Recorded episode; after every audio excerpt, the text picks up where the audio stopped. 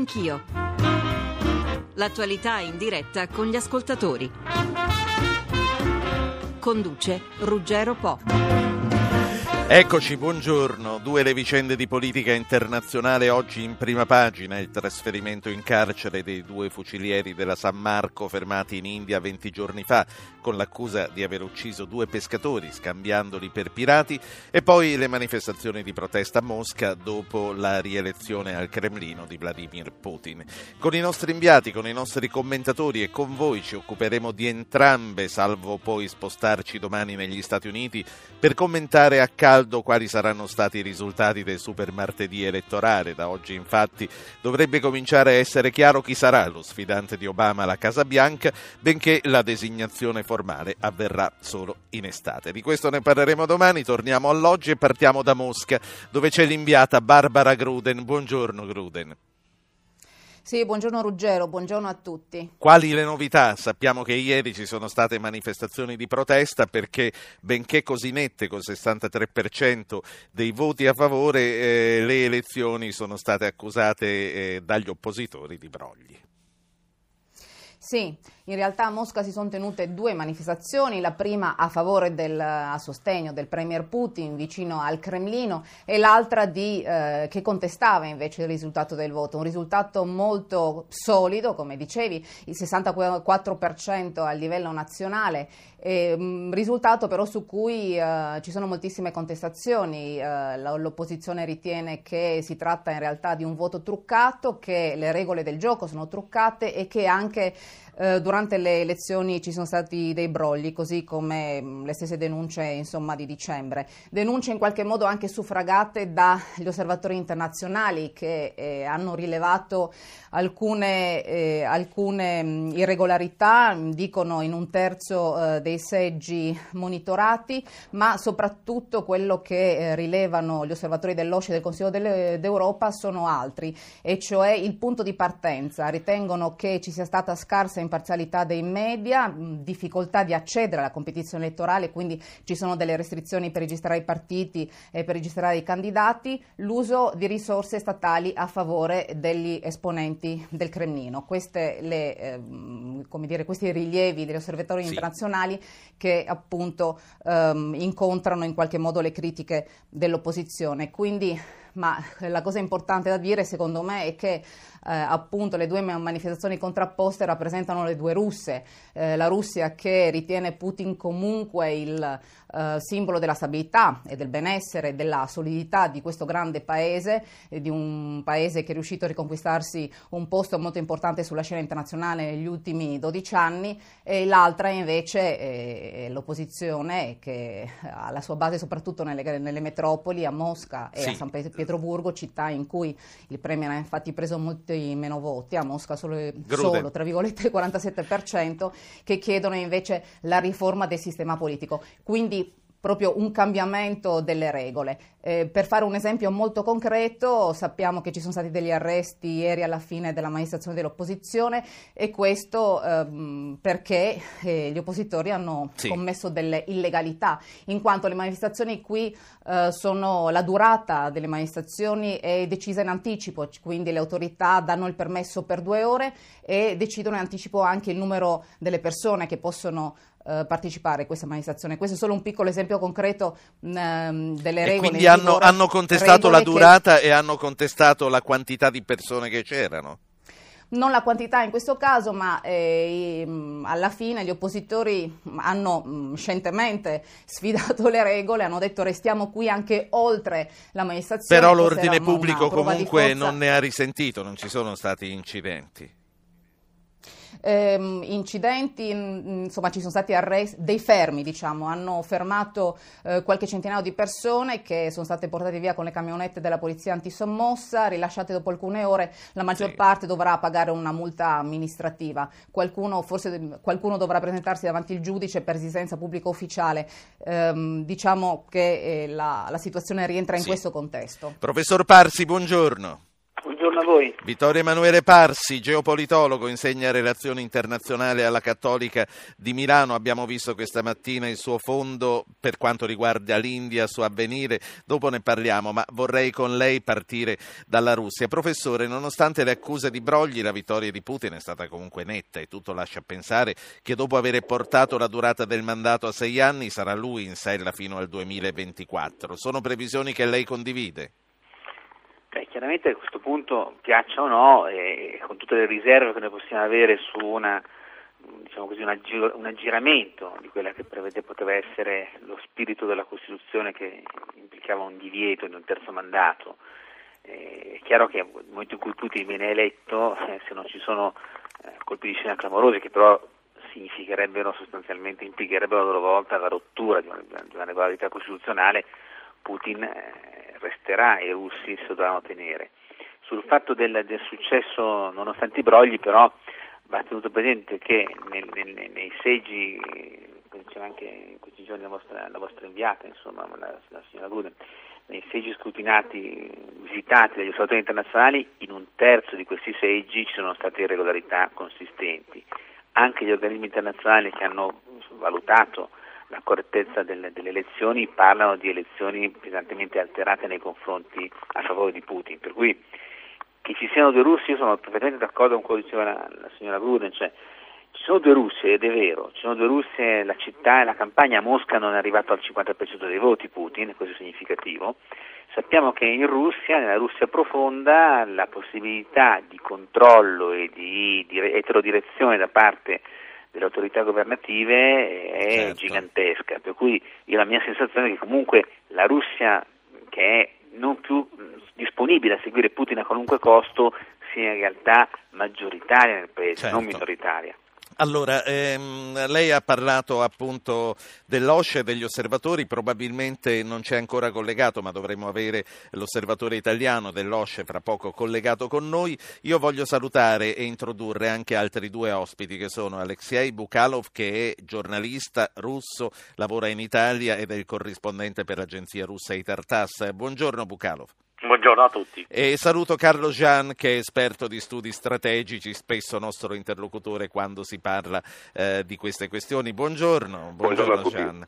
Eh, Alexei, ehm, chi è? Eh, Barbara Gruden ci diceva ci sono due Russie, chi è pro e chi è contro Putin. Abbiamo cominciato a capire eh, dall'intervento del professor Parsi che eh, Mosca, le città sono più ormai dubbiose su Putin che tiene invece per una ragione o per l'altra guerra nella Russia profonda nelle campagne. Allora, mh, lo chiedo a, a, un collega russo, chi è pro e chi è contro Putin e che cosa chiedono i pro e i contro? Prima di tutto eh, vorrei, vorrei eh, ringraziare la collega italiana per essere molto corretta eh, nel raccontare episodi di ieri. Ha poi, eh, ha, poi, detto la parola fermi che secondo me diciamo, più, sono più appropriati perché non, non, ce ne sono stati arresti. Una cosa, una cosa in generale, eh, fino ad oggi noi non abbiamo avuto le elezioni così trasparenti come le abbiamo avute eh, l'altro giorno, questo è sicuramente. Eh, non saranno a livello europeo, eh, voi siete viziati diciamo, in questo senso, ma per noi è stata una cosa, il, il, il potere, cioè il partito del potere ha capito che non conviene diciamo, di eh, manipolare le elezioni e se, hanno, se, sono stati truccati, manipolati in qualche modo, sono stati i fessi locali, come alcuni dicono, diciamo, per, eh, nel, nel loro, diciamo, nella loro volontà di essere tra i primi e così. In generale sono stati forse, forse eh, grazie anche al movimento eh, molto largo di, di, protesta, abbiamo avvertito il clima de, degli anni 90. C'è stato grandissimo interesse verso queste sì. elezioni perché negli ultimi anni la gente non andava a votare perché non si interessava a niente. Ho, ho, ho Quindi un interesse interno, un interesse popolare. Sì, ecco, è molto importante. Ho fatto una fila a, a, a, vicino al muro del consolato, del consolato, russo a Roma per entrare a votare perché i turisti russi sono andati a votare. Mai successo una cosa. E sì, eh, eh questo, grazie a questi comizi piazza, del piazzale Bolotne e Sakharov eh, hanno, sentito, hanno, sentito, la possibilità di parlare. Veramente, in, eh, veramente, sono stati privilegiati i rappresentanti del Cremlino nella campagna popolare, però in queste ultime, ultime settimane abbiamo sentito per la radio i fatti critici, la polemica che non, che non abbiamo sentito mai, veramente una, una, una situazione molto cambiata. Però Ciò, il fatto che Putin rimane, diciamo, sì. eh, rimane la figura mm, eh, più diciamo, eh, rappresentativa nel senso, nel senso che, eh, che li, li, li, la, gente, la, gente, non vede, non vede alternativa. Diciamo. Questo è anche un fatto. Sono, eh, però io sono, sono sicuro che eh, la, la, la, situazione è cambiata, eh, è cambiata moltissimo. La situazione Quindi... Eh, arriva alla società civile e forse, forse lo stesso Putin, creando questo ceto medio, ha, ha creato le posizioni dentro, eh, dentro la società. Quindi eh, Bukalov, eh, mi sembra di capire che queste accuse di brogli un po' ti irritano, non eh, difendi no, no, comunque... No, no, assolutamente no, per carità, non mi irritano perché sono, sono giusti, non, non, mi irritano perché anzi eh, sono diciamo assolutamente legali. Io dico che ci so, sono stati, sono sicuro che sono stati gli imbrogli, però a paragonare con il sistema che abbiamo certo, avuto a che fare ho capito, ho è capito un meglio. grandissimo passo sì, sì. in avanti. Eh, e comunque eh, sentiamo la voce dell'osservatore. Eh, osservatore Osce a Mosca, mh, mm, l'onorevole Matteo Mecacci dei Radicali Italiani. Onorevole Mecacci, buongiorno. Sì, buongiorno a voi. Questi imbrogli ci sono stati, voi che cosa avete osservato, che cosa avete visto? Ah, guardi, eh, abbiamo, io sono stato presente anche eh, nelle elezioni per la Duma a dicembre sì. in Russia, nelle zone vicino, vicino Mosca. E quello che noi abbiamo constatato allora come in questa occasione, e le do semplicemente dei numeri, poi magari le faccio anche un commento, è che nel 30% dei seggi che sono stati osservati ci sono state delle irregolarità nel momento cruciale di ogni votazione che è il momento del conteggio. Ci fa qualche esempio di come si poteva imbrogliare? Ah, guardi, io sono stato in un ospedale dove naturalmente si tratta di un seggio speciale perché possono votare solo i pazienti che si trovano lì. Allora, la lista elettorale eh, in quel seggio ufficiale era di 140 persone.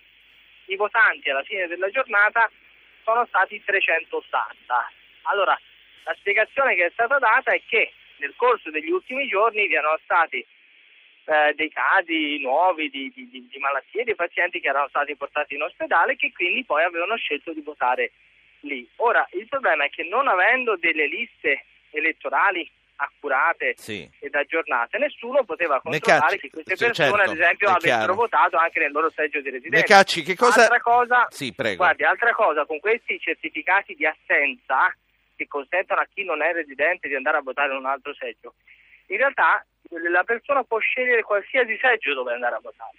Quindi se questo certificato per qualche motivo non viene ritirato, si può verificare quello che è stato denunciato anche dagli osservatori locali, cioè il cosiddetto voto carosello, cioè che si va a votare in più seggi. Si fa il pellegrinaggio dei seggi. Onorevole Mecacci, che cosa ci fa uh, supporre che l'imbroglio sia a favore di Putin? Ah, guardi, eh, nella federazione russa in questo momento, ma anche negli anni scorsi, vi è una sostanziale coincidenza eh, tra la struttura che è mh, demandata al controllo e all'organizzazione delle elezioni e le strutture di partito e di governo. Cioè vi è una coincidenza tra chi ha il potere e chi amministra il momento elettorale, non c'è certo. una eh, indipendenza dell'amministrazione, questo fa parte anche cioè, della certo. tradizione di un paese che era, era una domanda a risposta molto ecco. scontata, ma gliel'ho comunque voluta fare. Beh. Io la ringrazio per questa Se comunicazione. Mi consente Prego. solo 30 secondi, ecco, guardi, quello che diceva giustamente anche il, l'interlocutore precedente, quello di cui tutti i governi occidentali devono prendere atto è che nella società russa adesso si è risvegliata una parte che ha anche un peso economico, e comunque che viaggia e che ha rapporti con il mondo che sta chiedendo democrazia. Allora, nei rapporti con un paese che è strategico anche per, per l'Italia, occorre dire, superare il convincimento che la Russia coincida con Sì. Putin e il suo entourage. Avere altri interlocutori politici è possibile e sarebbe Grazie. auspicabile anche per i nostri interessi. Onorevole Mecacci, grazie. Eh, Grazie a voi. Grazie a lei. Generale Jean, ehm, abbiamo visto e abbiamo analizzato la situazione interna e un commento lo vorrei anche da lei. Per esempio vorrei sapere come lei vede questo balletto tra Putin e Medvedev che gli ha tenuto in caldo la poltrona fino al suo ritorno. Ma quello che vorrei chiedere a lei più che altro è come questa Russia si rapporterà d'ora in poi con l'Occidente. Quindi se qualcosa cambierà e come cambierà. Guardi, eh, a parer mio è troppo presto per poter eh, dare una risposta a questo riguardo qua, in quanto Putin era un pochettino l'ago della bilancia tra i due gruppi, tra le due fazioni che si disputavano il potere al Cremlino. La vera differenza non è tra la Russia che dimostra in piazza che noi attribuiamo democrazia e così via, ma eh, è proprio tra il sistema di potere esistente al Cremlino che è diviso grosso modo in due parti, in due fazioni, una parte civilichi, l'altra parte i silovichi, gli uomini di potere da un lato, i manager eh, san pietroburghesi soprattutto dall'altra parte. E Putin era un po' un elemento di equilibrio e attualmente questo equilibrio si è- è rotto, eh, si è rotto un po' con le dimissioni di Kudrin che era il ministro delle finanze, con l'allontanamento di Surkov che era sì l'ideologo un pochettino del regime ma era anche uno che era molto aperto un pochettino al dialogo con la società civile e così via, per esempio nel gruppo Valdai e questo. Eh, e il eh, Putin eh, attualmente dovrebbe ristabilire questo equilibrio eh, rafforzando a mio avviso la, la- la- la posizione dei civilichi che sono in deciso calo rispetto ai silovichi. Per Sì. quanto riguarda le manifestazioni, ehm, sì, vabbè, ci sono le manifestazioni, ci sono state anche delle differenze di percentuale di votanti tra le città e le campagne. Ehm, però eh, la domanda da farsi è questa, c'è un'alternativa in Russia all'attuale sistema di potere della diarchia eh, Putin-Medvedev? A mio avviso no. Eh, a parer mio un'affermazione piena di realismo politico è stata fatta dal eh, ministro degli esteri francese Juppé che dice così che Putin ormai si è installato e noi dobbiamo fare i conti con Putin per 6 o per 12 anni. E di conseguenza eh, è con Putin che dobbiamo trattare senza andare in giro a cercare eh, altri eh, collegamenti con la società civile che sostanzialmente mm, eh, esistono in maniera molto molto ridotta o addirittura sono di- contrapposti tra di loro. Comunque la realtà è questa. D'altra parte è vero che le alternative non si intravedono mai fino a che non succede qualche cosa e poi... Vabbè, secondo- Però al momento sì, come dice lei, ma lo voglio chiedere anche agli altri interlocutori se loro, a cominciare dal collega Russo, se loro intravedono che ci sia un'alternativa. Eh, Generale Jean, per quanto riguarda il futuro dei rapporti fra la Russia e l'Occidente, qualcosa cambierà o, o no? Ma guardi, il- la Russia ha bisogno dell'Occidente per la modernizzazione e la liberalizzazione dell'economia. Ha bisogno delle tecnologie occidentali, ha bisogno dei capitali occidentali. Non per niente Kudrin, che era un, eh, sicuramente un economista molto molto brillante, molto molto capace, pensava che, eh, di dover eh, assorbire capitali dall'Occidente. La situazione dell'ultimo anno si è molto degradata perché rispetto agli investimenti occidentali all'incirca di eh, 25 miliardi di dollari ci sono stati fughi di capitali della Russia per grosso modo 70 miliardi di dollari. Eh, in questa situazione sicuramente non è possibile la, moder- la modernizzazione dell'economia russa e eh, sicuramente Putin ne dovrà tener conto. Quando dice che mh, effettuerà dei cambiamenti di responsabilità al Cremlino, penso che si riferisse proprio a questo aspetto Sì. qua. Allora, stanno arrivando molte telefonate, la gran parte è sulla questione India, della quale parleremo subito dopo nella seconda parte. Sulla Russia chiede di intervenire Mario da Milano. Lo sentiamo, poi lo commentiamo insieme e poi passiamo alla seconda parte. Signor Mario, buongiorno. Buongiorno, io ho lavorato con, eh, in, in Russia per aziende italiane, come voi sapete c'è l'ENI e l'Enel che sono, sono- sono presenti e già da mesi si capiva che una, la, vittoria di Putin era nell'ordine delle idee, ormai praticamente i, colo- i colossi diciamo, economici da Gazprom in, in poi sono, Sì. sono controllati dal sistema di potere di Putin e non credo che, per, come diceva qualcuno, per i prossimi 6-10 anni le cose possono cambiare. Quanto agli investimenti occidentali, diciamo noi italiani siamo arrivati, ma il paese guida come investimenti, come eh, diciamo, installazione in loco è stata la Germania sia per ragioni storiche, perché sì. ricordiamo che l'industria russa va a norme DIN e non come a norme ASME, sia per ragioni diciamo, di, di counter trade, cioè di scambio di gas contro tecnologia. Grazie. Grazie a lei. Allora, eh, il giornalista russo Alexei Bukalov dell'Itartas, eh, cosa pensi di ciò che ha detto il nostro ascoltatore? Beh, questa diciamo, è una cosa importante, eh, dico che eh, soltanto nel confermare eh, diciamo, le sue impressioni che ormai eh, Gazprom eh, diventa la parte eh, anche diciamo, del, del, meccanismo del potere. Però volevo ringraziare il generale Gian, che lo saluto cordialmente, per una sua analisi come sempre molto, molto trasparente e acuta, perché eh, veramente eh, abbiamo, abbiamo, abbiamo, sentito i, i, pareri, non abbiamo parlato ancora di queste forze nuove. Secondo me il risultato più sorprendente di, quella, di queste elezioni era la vittoria, tra parentesi, ma comunque la vittoria eh, del terzo candidato che è eh, Prokhorov, Mikhail Prokhorov, che è un imprenditore, un miliardario e che è entrato in politica da pochi mesi, sì. è, riuscito, è riuscito a far fuori eh, due vecchi diciamo, dinosauri eh, come Zelinovski e Mironov, eh, imprezzando il, il, terzo, il terzo, posto in, sì. sulla scala nazionale, ma secondo posto eh, in due capitali, a Mosca e anche mi sembra in Pietrburgo, non sono sicuro, a Mosca sicuramente, che diciamo, è entrato in politica. Quando parliamo delle, dei, dei volti nuovi, dei nomi nuovi, alcuni se ne sono andati come Kudrin, come ha menzionato il generale, ma gli altri stanno per arrivare. Quindi, fatta, eh, ce, l'hanno, ce, l'hanno, anche la fiducia. Ecco. Fatta questa premessa, eh, condividi che un'alternativa vera non c'è al momento. Sì, beh, ecco, ma qualcuno, forse tu hai detto giust- giustamente che, eh, che, diciamo che... Che fino a che non succede non ti rendi conto che c'era. Esatto. Grazie, grazie ad Alexei Bukalov per essere intervenuto, agenzia russa I. Io eh, saluto l'onorevole Margherita Boniver del PDL. Buongiorno Boniver. Buongiorno. L'abbiamo invitata soprattutto per quanto riguarda la nostra sezione indiana, diciamo oggi, sì. ma voglio anche da lei poi un parere su quello che eh, sta, è successo in Russia e sulle prospettive che ci sono e poi anche eh, sulla mediazione che è in corso per quanto riguarda la liberazione di Rossella Urro. Avremo molte cose di cui parlare, onorevole. Io intanto vorrei concludere questo giro eh, di pareri con eh, la nostra inviata dalla Russia, Gruden, e con il professor Parsi e con, e con Jean. Vi chiedo a tutti un intervento breve prima della pubblicità. Professor Parsi.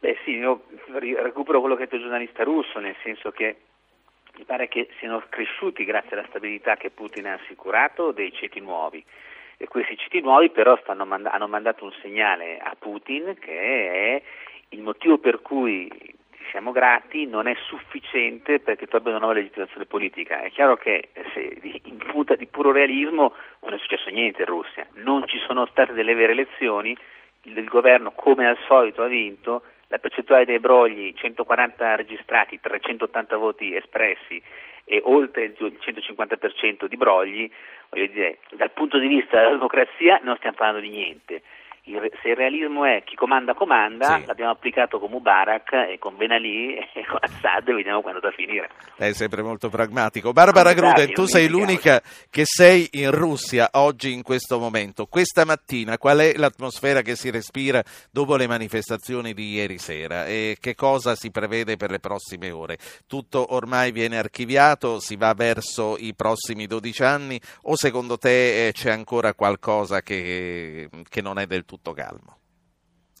Cercherò di essere molto sintetica, tre flash, eh, l'opposizione torna in piazza il 10 marzo, eh, bisogna vedere quante persone raccoglieranno l'invito, ieri erano comunque parecchie di meno rispetto alle altre, maestat- eh, alle altre occasioni.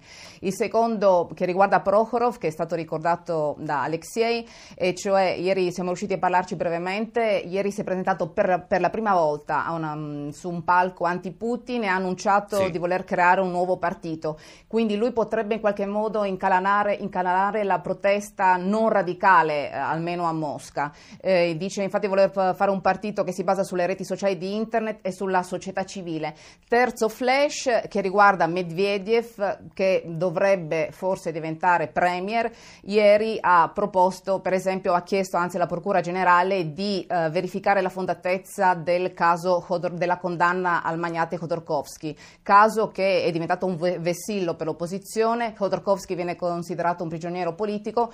Chissà se questo non possa in qualche modo sì. rappresentare eh, un, una Grazie. nuova apertura o comunque un nuovo dialogo Grazie. tra Cremlino e la piazza. Generale Giano, una battuta velocissima. Medvedev continuerà a essere il gregario di Putin o prevede un'emancipazione? No, a mio a essere un gregario di Putin, continueranno a lavorare di conserva. E il, eh, il voto eh, che è mancato è stato un po' quello di Jablok o di Javlinsky e così via, ma sicuramente se veramente eh, fosse stata una protesta con un programma politico, i eh, voti si sarebbero riversati sì. sul Prokhorov, no? sul miliardario che si è presentato a Mosca e che a Mosca ha avuto un notevole successo. Ringrazio anche lei, Carlo Gian, esperto di studi strategici. Onorevole Boniver, prima di passare passare alla pubblicità e prima di cominciare a parlare dell'India. Come saranno i prossimi 12 anni in Russia? Saranno eh, gli anni dello zar Vladimir? Ma credo che sia, si sia rotto un meccanismo eh, e che la Russia abbia veramente imboccato in modo molto molto deciso anche un modo diverso di capire e di praticare la democrazia. Eh, le manifestazioni che si sono succedute in queste settimane prima del voto hanno dimostrato che nulla sarà come prima. Grazie. Allora, lei resti con noi per la seconda parte, pubblicità e poi torniamo parlando della nostra vicenda italiana in India, dei rapporti diplomatici che si fanno sempre più complicati dopo la decisione di trasferire in carcere i nostri due fucilieri di Marina della San Marco. Professor Parsi, a lei calcio d'inizio sul capitolo India. Nessuno fino ad ora si è schierato apertamente al nostro fianco, non l'Europa, non le Nazioni Unite, non l'America, benché conosca bene il nostro ministro Terzi. Perché secondo secondo lei, professore? Ma credo che eh, una parte di questo è legata al fatto che questa è una questione che purtroppo riguarda, è stata impostata come una questione bilaterale e in buona sostanza dal punto di vista giuridico resta una questione bilaterale.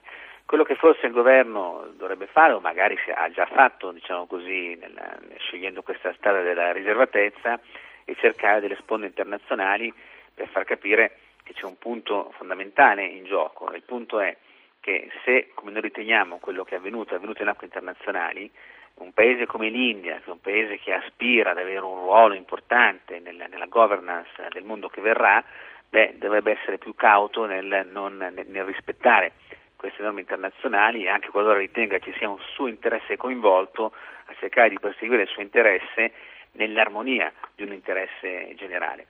Credo che il primo paese cui, da, cui, da, cui, partire per un contatto siano proprio gli Stati Uniti che lei evocava, perché gli Stati Uniti hanno una relazione molto attenta e particolare nei confronti dell'India, per cui probabilmente hanno qualche leva in più. L'altro aspetto che secondo me è fondamentale e che non può essere compito del governo, visto che siamo una società libera e democratica, dovrebbe essere una maggiore mobilitazione da parte dell'opinione sì. pubblica e dei media. Io faccio fatica a capire come mai per eh, persone degnissime come la giornalista Grena e tante cooperanti rapite in questi anni tra Afghanistan, Iraq e nel resto del mondo ci si sia attivati con grande battage comunicazionale, come addirittura ci si sia mobilitati per la liberazione del caporale Shalit, che era un militare di un esercito, quello israeliano, che combatte contro le formazioni di Hamas. Quindi, Lei quindi sta dicendo che dobbiamo esporre le foto, cose che eh, sono dibattute in questi io, giorni. Ma io direi che non, non, non, mi non, mi sorprenderebbe e mi sembrerebbe il minimo da fare, perché se no non si capisce come mai due soldati italiani che stanno compiendo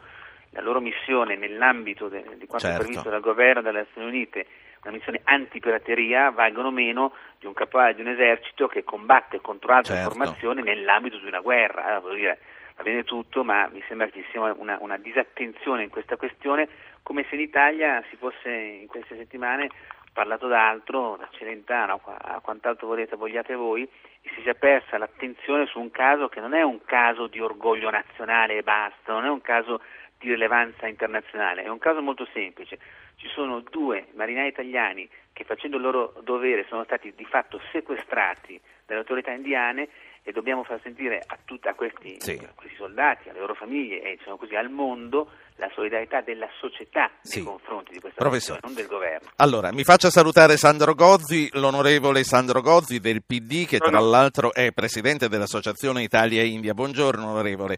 Ma eh, Buongiorno. Torno a Boniver. Eh, onorevole Boniver, è del PDL. Nel PDL la gestione italiana della vicenda viene ormai criticata apertamente. Oggi ci sarà una maratona oratoria a Roma, a Milano appunto si discute dell'esposizione eh, della foto dei due militari italiani. Qual è la sua opinione, Boniver?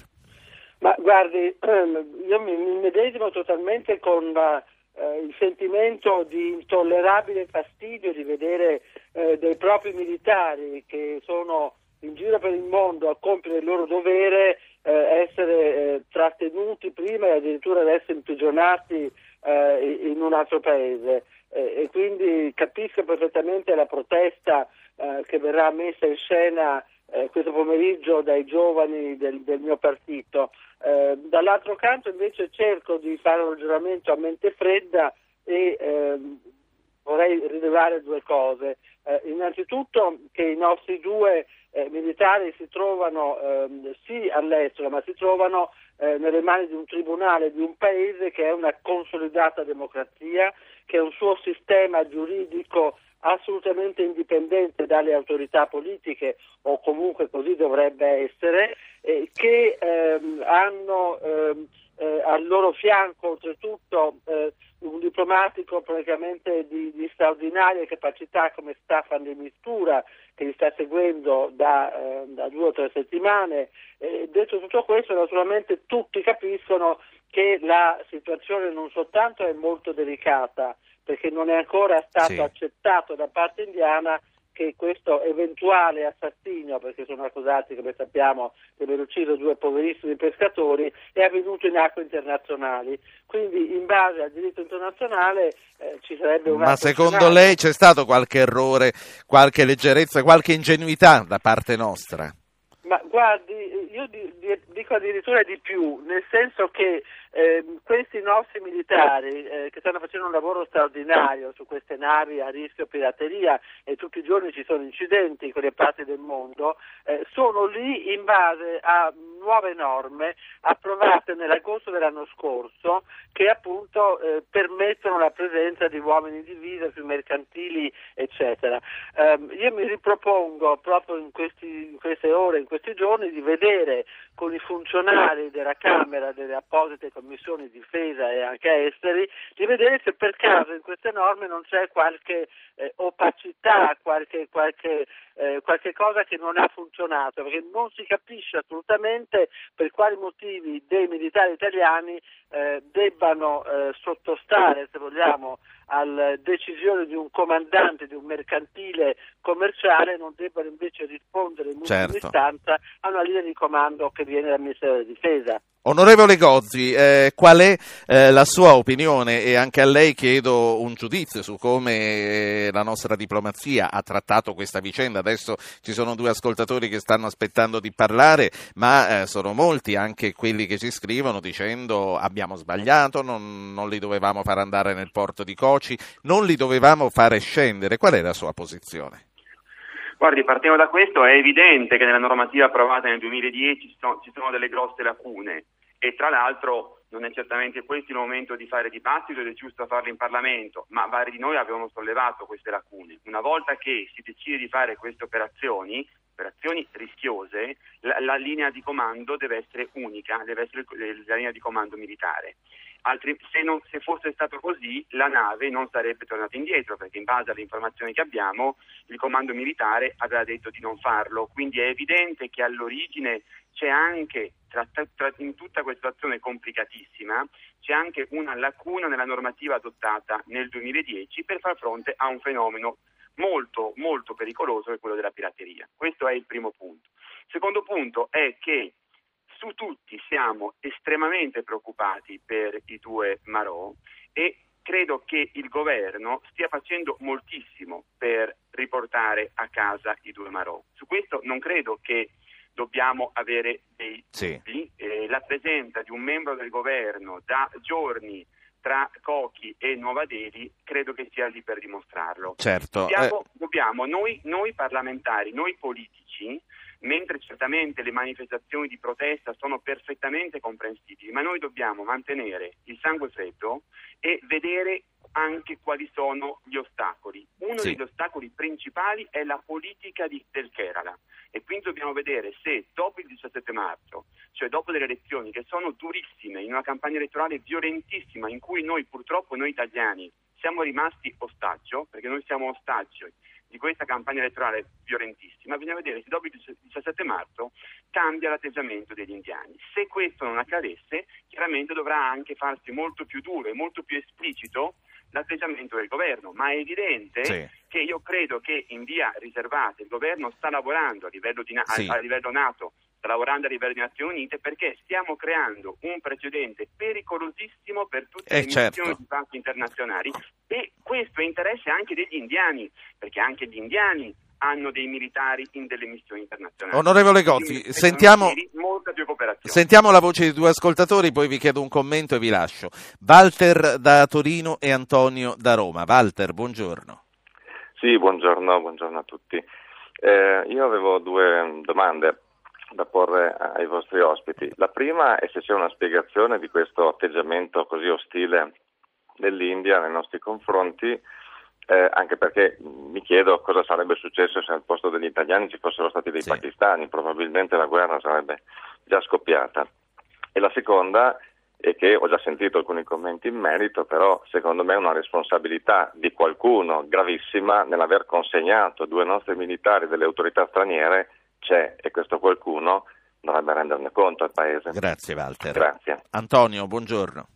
Sì, buongiorno a tutti. Ehm, io credo che il responsabile che diceva il mio, eh, l'ascoltatore precedente era in buona fede perché eh, fa pensare proprio il fatto che della cosiddetta ingenuità di consegnare nave e equipaggio a tutti quanti al- a- a- all'India è proprio perché c'era una buona fede. Però c'è una cosa che mi ha sorpreso, non ho mai sentito una dichiarazione di innocenza né da Mistura né da, dalle, tutti i media che hanno parlato di questo fatto. Nessuno ha detto noi non abbiamo sparato a quei pescatori, c'è un equivoco. Boh, non- non Ma noi non vogliamo dire che sono innocenti, noi vorremmo che fossero processati eh, in Italia da, eh, e che fossero accertati e anche metterli in galera noi se si scoprisse. E immagino che sia così quello che vuole dire Sarebbe Antonio. pure interessante una dichiarazione di innocenza, perché resta il dubbio che loro effettivamente abbiano fatto un errore certamente l'India si pone Grazie. fuori dalle regole. Grazie Antonio. Eh, onorevole Gozzi, eh, c'è il dubbio che loro veramente abbiano sparato a questi pescatori?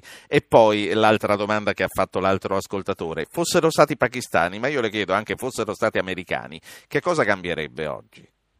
Guarda, guardi, partendo dalla seconda domanda, io non credo che da parte dell'India come federazione, come Nuova Delhi, ci sia un atteggiamento ostile nei confronti dell'Italia. Anzi, anzi, io credo che il governo federale indiano non avrebbe mai voluto avere Sì. questa, questa- questa questione. Il problema è soprattutto legato alle autorità giudiziarie e soprattutto alla politica dello Stato del Kerala che da questo punto di vista nella struttura federale indiana è totalmente autonomo. Sì. È evidente però che passato, lo dicevo prima, questa.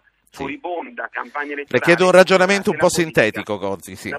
Poi eh, la- eh, l'innocenza è come noi contestiamo il fatto che i media indiani del Kerala abbiano già processato i nostri italiani e dicano sono certamente colpevoli, così, così- così noi non abbiamo oggi gli elementi per stabilire se so- sono veramente innocenti o responsabili. È proprio questo l'oggetto del contendere. Noi vorremmo poter verificare in via giudiziaria in Italia, come il diritto internazionale ci permette, verificare Certo, se ci sono o certo. meno delle Grazie, responsabilità. grazie, grazie a lei. Boniver, Grazie fossero stati pakistani, fossero stati americani, fossero stati di altri paesi, anche britannici o francesi, cambierebbe qualche cosa? Ma eh, io penso di no, ehm, pur tenendo a parte la questione pakistana che come sappiamo è cruciale per loro, soprattutto per la irrisolta questione dell'indipendenza del Kashmir. Ehm, no, non credo che ci sia una ostilità preconcetta nei confronti dell'Italia in quanto paese, ma semplicemente una dichiarazione eh, di orgoglio, eh, nel senso che eh, dopotutto i morti sono indiani, eh, la loro giurisdizione ehm, fino adesso eh, procede sul fatto che, questo, ehm, che, questo, che questo, queste morti sono avvenute eh, diciamo in una giurisdizione indiana e quindi fino a che non si dirime la, sì. la, principale questione, cioè chi deve processare eventualmente questi fucilieri per, ehm, per la morte dei due pescatori, si continuerà eh, con ehm, una complicatissima eh, trattativa, eh, dimenticando poi oltretutto che uno dei nostri punti di forza è anche la nostra eh, giurisdizione, infatti ehm, la Procura di Roma ha aperto un fascicolo nei confronti dei nostri due militari pochissimi giorni dopo sì. uh, l'incidente. Onorevole Boniver, eh, voi, prima di salutarla una parentesi, mi corregga se, sba- se sbaglio, ma eh, mi è stato riferito che lei ha un ruolo ufficiale nelle trattative eh, per quanto riguarda la liberazione di Rossella Urru. No, ne, non ho nessun ruolo ufficiale nelle trattative, io sono stata eh, giovedì e venerdì in Mauritania, era la mia terza visita in quelle parti del mondo, prima ero in Mali e Burkina Faso e faccio di tanto in tanto su eh, delega del ministro degli esteri terzi eh, delle missioni politiche e diplomatiche, guido delle delegazioni diplomatiche sì. eh, nei confronti di questi paesi che sono essenziali eh, con la loro cooperazione, le loro capacità per aiutare eh, l'Italia a eh, liberare i nostri ostaggi. Certo, che cosa possiamo dire di più di quello che sappiamo, se qualcosa può dire, se qualcosa sa, sulla attuale eh, detenzione di Rossella Urru? Ma guardi, eh, non, non, si può evidentemente entrare in alcun tipo di dettaglio. A me è molto molto dispiaciuto, credo a tutti, questa tempesta mediatica di notizie poi rivelatesi assolutamente inconsistenti che sabato deve aver fatto un'ulteriore stretta al cuore ai genitori eh, di Rossella. A tutti gli italiani. A tutti gli italiani. Il nostro cuore è battuto molto forte perché tutti si sperava che, che, che la liberazione fosse, eh, fosse, confermata. E io dico semplicemente questo, innanzitutto bisogna sempre essere ottimisti comunque anche nei confronti di situazioni molto molto complesse. Eh, e poi dico un'altra cosa, eh, i governi italiani, il governo Berlusconi, il governo Prodi, il governo Monti oggi, hanno sempre lavorato eh, per portare a casa i propri ostaggi e si è sempre riusciti. Grazie, grazie a lei. Allora, due ascoltatori e intanto saluto eh, padre Bernardo Cervellera, direttore di Asia News. Buongiorno Cervellera. Buongiorno, buongiorno Ascoltiamo due ascoltatori e poi ho due domande per lei e la lascio. Orlando da Bologna e Giovanni da Sassuolo. Signor Orlando, buongiorno. Buongiorno, eccomi qua, sto ascoltando la trasmissione e ho appena sentito che qualcuno ha detto che il governo sta facendo il massimo per riportarli a casa. Sì. Non è vero, come non ha fatto niente per riportare in Italia quel pilota americano della strage del Cermisse. Cioè, mm. l'abbiamo lasciato là e nessuno sa niente. Dunque, Grazie. Sì, no, dica comunque. No, comunque se si volevano, cioè, eh, si prendono e si portano a casa con le buone e con le cattive. Sì, è facile, è facile no, giudicare dalle nostre poltrone di casa. Gli, eh. gli, americani l'hanno fatto con l'Italia, si hanno preso il pilota e se, sì, se non adesso, sono portati via senza dire niente a nessuno. Adesso abbiamo persone più autorevoli di me a dare una valutazione su questo. Comunque lei dice cose che altri pensano. Grazie signor Orlando. Giovanni da Sassuolo, buongiorno. Sì, buongiorno, buongiorno. Eh, senta, io mi trovo un po' a disagio a parlare di questo, le dico il perché. Eh, io ho sentito subito all'inizio della trasmissione paragonare questo fatto alla liberazione della Sgrena. Beh, qua ci sono due morti. Eh. Qualcuno li ha uccisi. Come mai la scatola nera è stata manomessa? Io, eh, guardi, è spiacevole, è molto spiacevole. Però sentire queste cose anche da un esponente del PD che parla solo, ma la difesa. Io voglio dire una cosa, guardi, questi signori perché guadagnano, hanno detto 500 euro al giorno, sono 15.000 euro al mese, cari signori, in 30 giorni. Con quali patti sono mandati? Per sparare, ma non avevano un binocolo per guardare se quelli erano dei pirati veramente o dei pescatori inermi? Sì. Guardi, io... Adesso per quello, io non so quello che ha seguito, per quello che so io, ma anche qui chiediamo a chi è più informato di noi, eh, sembra comunque che non sia assolutamente accertato che siano stati loro a uccidere questa nave, ma si parla di, di altre navi che potrebbero essere stati, ma la questione è quella di accertare, quella di avere la possibilità possibilmente di accertare noi come ci dovrebbe competere. Grazie anche a lei. Padre Cervellera, lei ha sentito queste due telefonate, ma ancora prima eh, lei è direttore di Asia News, eh, volevo chiederle eh, per quanto riguarda questi due pescatori che appartengono alla comunità cristiana del Kerala, c'è un sentimento di ostilità da parte di questa comunità nei confronti del nostro paese dopo quello che è successo? Guardi, dalle testimonianze che noi riceviamo in India da parte di sacerdoti che parlano con, queste, con la, la, vedova, con i parenti degli uccisi, cioè non c'è assolutamente nessun odio, nessun astio, eh, tant'è vero che appunto non è che ci siano manifestazioni, eh, cose contro l'Italia, eccetera. C'è una, mani- una manipolazione, certo, a tenere vivo a tenere vivo eh, diciamo così, il problema da parte di alcuni giornali, soprattutto perché appunto in Kerala ci sono le elezioni tra un poco e quindi diciamo così, mostrarsi nazionalisti, difensori, difensori degli indiani eh, diciamo così, eh, potrebbe portare più voti al partito lì che è un partito, certo. un partito comunista. Di per sé per esempio ci sono state delle manifestazioni ma sono state contro il governo, contro il governo del Kerala perché non difende a sufficienza la vita dei pescatori, perché subito qualche giorno dopo ehm, diciamo, questo fatto eh, doloroso che è successo eh, tra i nostri maroi, questo, questa, questa um, imbarcazione, è successo che un'altra nave, una nave indiana, ha speronato un, un barcone di pescatori e questi qui, eh, poveretti, sono morti, sono morti annegati. Padre eh, Cervellera, proprio considerando che i due pescatori uccisi appartengono alla comunità cristiana, la Chiesa potrebbe avere un ruolo per facilitare le relazioni fra il Kerala, fra l'India e fra il nostro Paese? Guardi, io credo, beh, mi permetta, che secondo me siamo noi che stiamo gonfiando un po' la, la, la, la questione. Io trovo che eh, attualmente eh, diciamo così, l'India semplicemente eh, vuole ehm, fare tutte le, le, ricerche sulle prove, le prove balistiche, eh, studiare, studiare, la questione e mi sembra che stia dimostrando eh, diciamo, sufficiente amicizia eh, il fatto che abbia ehm, messo lì i carabinieri a valutare anche loro le prove balistiche, il fatto che adesso invece di una prigione qualunque in mezzo ai criminali li metta eh, in, una, in, una, zona separata dove possono usare il telefono, dove possono mangiare italiano, eccetera.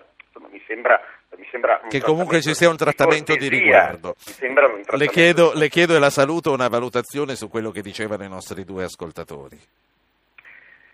Ma, eh, io trovo, io trovo eh, che eh, in Italia si sta facendo ehm, troppo un caso di nazionalismo, eh, come dire, un caso di patriottismo e troppo un caso di, di, di, di diciamo così, di conflitto, conflitto, diplomatico. Io direi aspettiamo le varie, le varie prove, aspettiamo i vari, i vari studi, i sì. risultati dell'autopsia, eccetera, eccetera, e poi appunto si potrà valutare, ma eh, a priori dire eh, sono innocenti, a priori dire sono colpevoli non ha senso. La, la, saluto, la ringrazio, padre Bernardo Cervellera, direttore di Asia News. Eh, grazie, buona grazie, giornata. Grazie Professor Parsi, a noi gli ultimi cinque minuti ce li teniamo per noi. Vorrei una serie di valutazioni, ma prima guardi, le giro un sms di quattro parole, di cinque parole da Sandro di Firenze, che con tutte queste discussioni alla fine molto ingenuamente dice: Ma che cosa vuole dire Marò?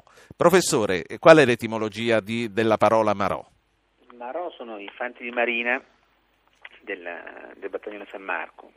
Per estensione Marò sono tutto il personale militare, diciamo così, armato e imbarcato sulle navi, una parola in uso in, in marina che è una categoria navale come, come, come, Professore. come elettricista, come palombaro, come Tornando alla discussione sulla vicenda, c'è una domanda sono, alla quale non ho avuto una risposta dai nostri due politici che sono dei grandi diplomatici. Come è stata gestita dalla Farnesina questa vicenda? Per quello che sappiamo è stata scelta la linea appunto del, del, del, del sottotraccia, del non sollevare clamore per arrivare a una rapida conclusione. In questo senso la rapida conclusione non c'è stata, è chiaro che non sono d'accordo con quanto dice Padre Cervellera, a cui legato a un rapporto di stima e di amicizia, però sullo fattispecie non sono d'accordo perché mi pare che anzi cioè questa via del, del, basso profilo ha fatto sì che tutte le peggiori previsioni giorno per giorno, settimana per settimana si avverassero. Qui c'è una questione di principio, qualcuno sollevava, come lei ricordava prima, eh, che cosa sarebbe successo se fossero stati coinvolti americani, inglesi o francesi, la risposta è non sarebbe successo, intanto perché la mia sensazione, e c'è poco da dire purtroppo su questo, è che le autorità del Kerala si sarebbero ben guardate da fare una cosa del genere nei confronti di due militari americani, due militari francesi. E poi soprattutto, ahimè, è una delle ultime telefonate, eh, specchio triste di questo, questo per dire, eh, un comandante di una nave mercantile americana non si sarebbe comportato in questa maniera, a prescindere da quelli che potessero essere le, i suggerimenti o gli ordini impartiti dall'armatore. Purtroppo questo comandante di questa nave italiana ha fatto qualcosa che sì. non è diverso dal mio punto di vista, certo. lo dico con molta fermezza, da, da, quello che ha fatto Schettino, cioè non si è preoccupato innanzitutto della sicurezza del suo personale imbarcato credo che sia al di là dei regolamenti delle compagnie di navigazione Senta. sia il punto numero uno per un comandante di una nave. Professore, Stefano da Siena manda un sms, dice a proposito del fatto che li vogliamo processare noi, allora avevano ragione gli Stati Uniti a volere processare Amanda a casa propria, dov'è la differenza? Abbastanza diverso, nel senso che Amanda ha compiuto un delitto di, diciamo, comune sul territorio della Repubblica tutti i suoi, cioè, era accusata di questo, poi è stata giudicata innocente, per cui alla fine eh, va ritenuta tale. Eh, nel caso del, del, di specie qualcuno ha citato il CERMIS, nel caso del CERMIS però c'è un trattato internazionale nell'ambito della Nato che prevede sì. proprio il fatto Professore. che questi siano processati a casa. Noi comunque abbiamo il diritto internazionale dalla parte nostra, perché non è vero che c'è una manomissione. La cosa che è certa per il momento, secondo la Farnesina, secondo la difesa, è che non abbiamo agito in acque internazionali. Questo toglie ecco. queste persone dalla giurisdizione degli indiani. Mi faccia andare immediatamente a Nuova Delhi, dove c'è Agostino Mauriello. Mauriello, buongiorno. Buongiorno. Sarà una questione di età, ma mi ero dimenticato che eri in linea e aspettavi di parlare. Senti, quali sono gli aggiornamenti e soprattutto che cosa possiamo dire oggi? Ma gli aggiornamenti sono questi, si hanno dormito nella notte nell'infermeria del carcere i soldati, si sta cercando una soluzione alternativa anche all'esterno della struttura carceraria. Ricordiamo che il giudice ieri ha, detto, ha lasciato alla polizia, alla direzione generale del carcere, la libertà di poter disporre di una diversa forma di custodia e si sta lavorando su questo. Possono ricevere visite, hanno, ha stabilito anche il giudice che siano separati dagli altri detenuti, quindi diciamo che hanno un trattamento diciamo, direi di, di, di riguardo. Ecco. E un, un'altra cosa che si può dire che l'India ha sempre rivendicato il diritto a processarli i due, i due militari italiani, non, per, un, per, un, semplice fatto che c'è una legge indiana che dice che quando due cittadini indiani sono, sono, c'è un crimine commesso contro due cittadini indiani, dovunque si trovino nel mondo, se è, se è possibile portarli in territorio indiano, la legge indiana dice devono essere processati in India, quindi si, voglio, si avvalgono di questo diritto. E poi l'altra cosa, come già stato detto prima, è che la magistratura, qui viene sottolineato continuamente che è indipendente, indipendente e questo devo, devo dare atto che nella maggior parte dei casi è così e poi che soprattutto che la comunità dei pescatori è in grande movimento, in grande subbuglio perché lamentano di, di, di questi, questi, due incidenti, anche questo di quest'altra nave che non è indiana, questa nave sì. che, ha, che, ha, speronato, ma è una nave sconosciuta che ha spento le luci subito dopo aver speronato i, i pescatori e se n'è andata via, una nave di un'altra... Agostino Mauriello, tu che sei lì e che vedi la situazione dal di dentro, cambierà qualcosa dopo il 17 marzo quando in Kerala si sarà votato? Ma io penso che mm, penso, penso, di sì, perché, ma non è solo una questione politica, anche perché, mm, perché diciamo che conviene a tutte e due le parti diciamo, far diminuire la tensione e fare in modo che ci sia una soluzione diplomatica. Forse ci sarà una, una, un'inchiesta congiunta dei due paesi, forse, forse, questo che dietro le quinte si cerca di fare, non lo so, però sì. potrebbe essere anche la soluzione, una, un'inchiesta congiunta che possa arrivare a una Grazie. conclusione. Grazie Costino Mauriello. Professor Parsi, lo chiedo anche a lei negli ultimi 40 secondi che mi restano, succederà, eh, cambierà qualcosa dopo il 17 marzo? Speriamo, speriamo. Io mi auguro che la, la, la soluzione più pratica potrebbe essere una, una, liberazione su cauzione, quindi alla fine paghiamo la cifra che c'è da pagare e ci riportiamo a casa i nostri soldati. Comunque, l'ultima parola, vanno processati in Italia o come dice Agostino Mauriello, anche loro hanno la legge dalla loro? No, perché la legge indiana non può prevalere sulla norma internazionale, capisce bene che se no qualunque paese si fa le norme che vuole e viola i principi del diritto internazionale, siamo, siamo proprio alla, alla, alla frutta, cioè, questo è il punto. Grazie. Altrimenti vuol dire che l'India si comporta come gli Stati Uniti nei confronti di Cuba, cioè con la prepotenza del più forte. Grazie a lei, grazie a tutti i nostri ospiti, ritorniamo domani. Avete ascoltato Radio Anch'io, ha condotto Ruggero Po, regia di Anna Posillipo, assistenti al programma Alberto Agnello, Alessandro Bonicatti, Valentina Galli, Francesca Mechelli, coordinamento tecnico Gottardo Montano, Fernando Conti, da Mosca Antonio D'Alessandri. Potete iscrivervi alla mailing list e ricevere le anticipazioni sulla trasmissione del giorno dopo scrivendo a radioanchio.it. Archivio puntate podcast su www.radioanchio.rai.it.